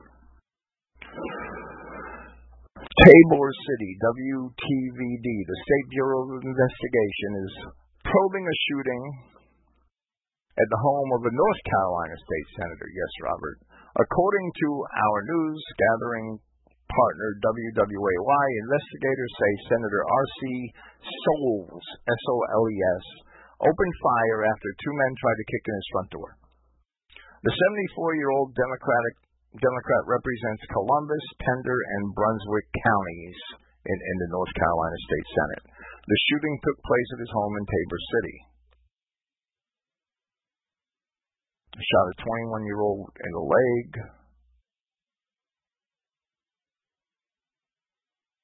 Well, well, according to um, what what I received in the email today, this guy was a huge anti-gun advocate, and he has a gun,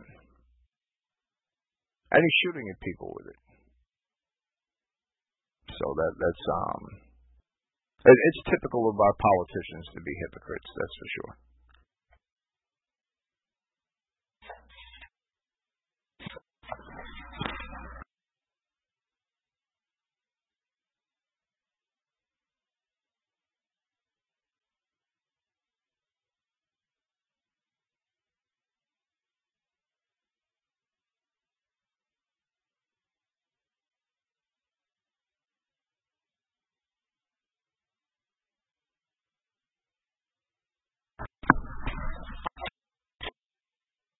Veer, I understand that. Um,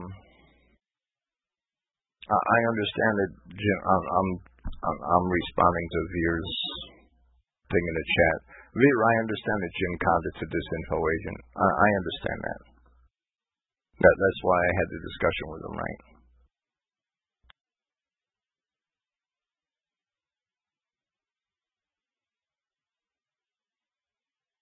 I hope to have a debate with him about religion as he he, he um, professed a desire to do.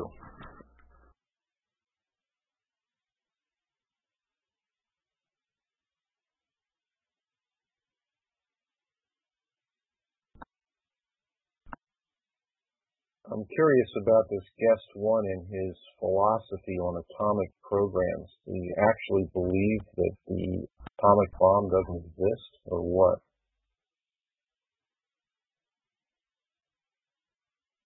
Well, well, I don't know. It's hard to respond to chats when, when they're yeah, all broken up. I'm just curious. I've seen this. He's been on here a few times, and I just kind of wonder. It's not like there's not everything isn't run by the Jew. I mean, atomic energy is how the sun operates. Certainly not chemical.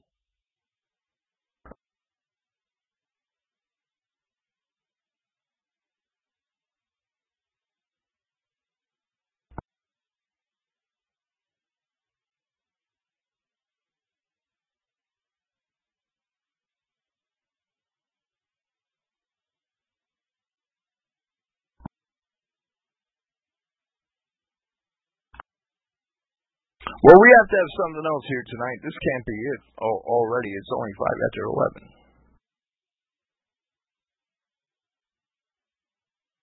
Uh, I had thoughts. I don't know if you want to go into this, but uh, were there silver scrolls in 600 BC?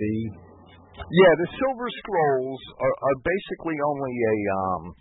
That there were a couple of them found, right? They're fragments of what must have at one time been a piece of silver with, with scripture inscribed on it that was kind of rolled up and worn almost like an amulet around your neck. That's what they appear to be, right? And, and um, the silver scrolls have been deciphered, and they contain fragments of scripture from a prayer, I think in Numbers or in Deuteronomy, I forget the exact passage, right?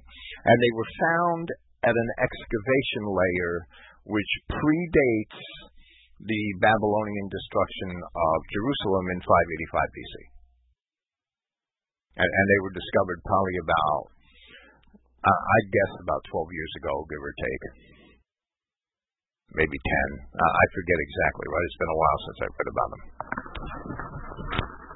But that's the Silver Scrolls. That they really existed and they're legitimate.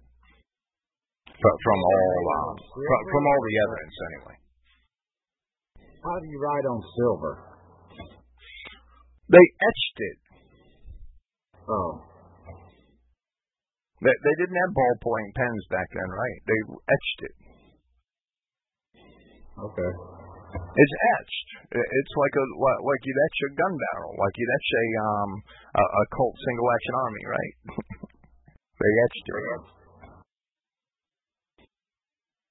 Okay, thank you.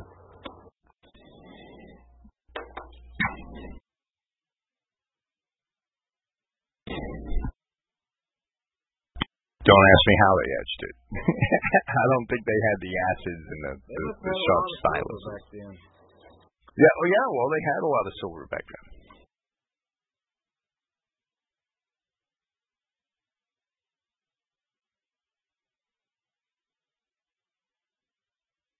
Of course, they know it will last if they put it on silver.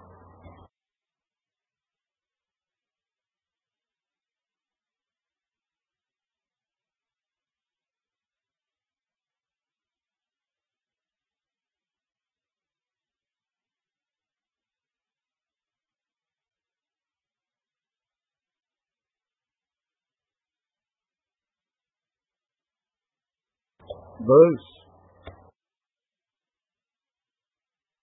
Hello. Hey, Bruce. Bruce still there? No. Yes, sir. Okay.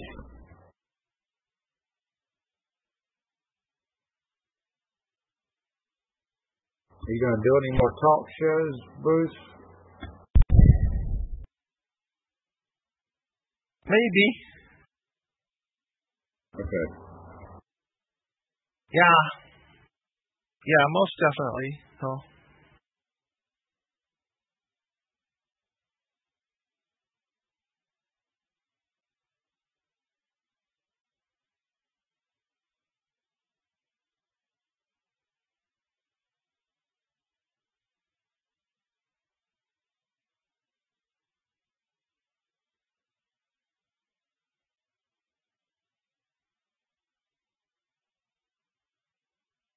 Does uh, Mike Michael Delaney, you still there? He left a while back. He had to take care of the kids. Oh, well, I listened to a, a pro um, radio show where he was talking to a, neg- a negress that called in and started cussing and telling us all to go back to Europe and absolutely crazy.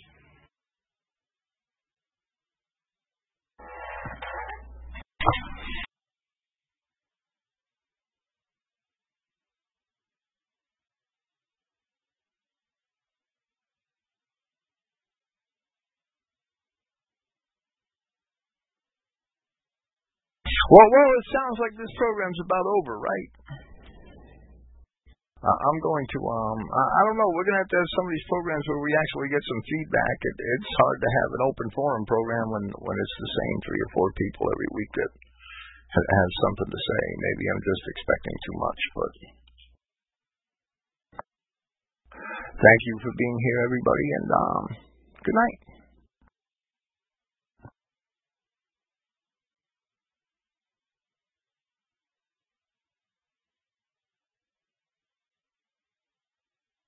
Thank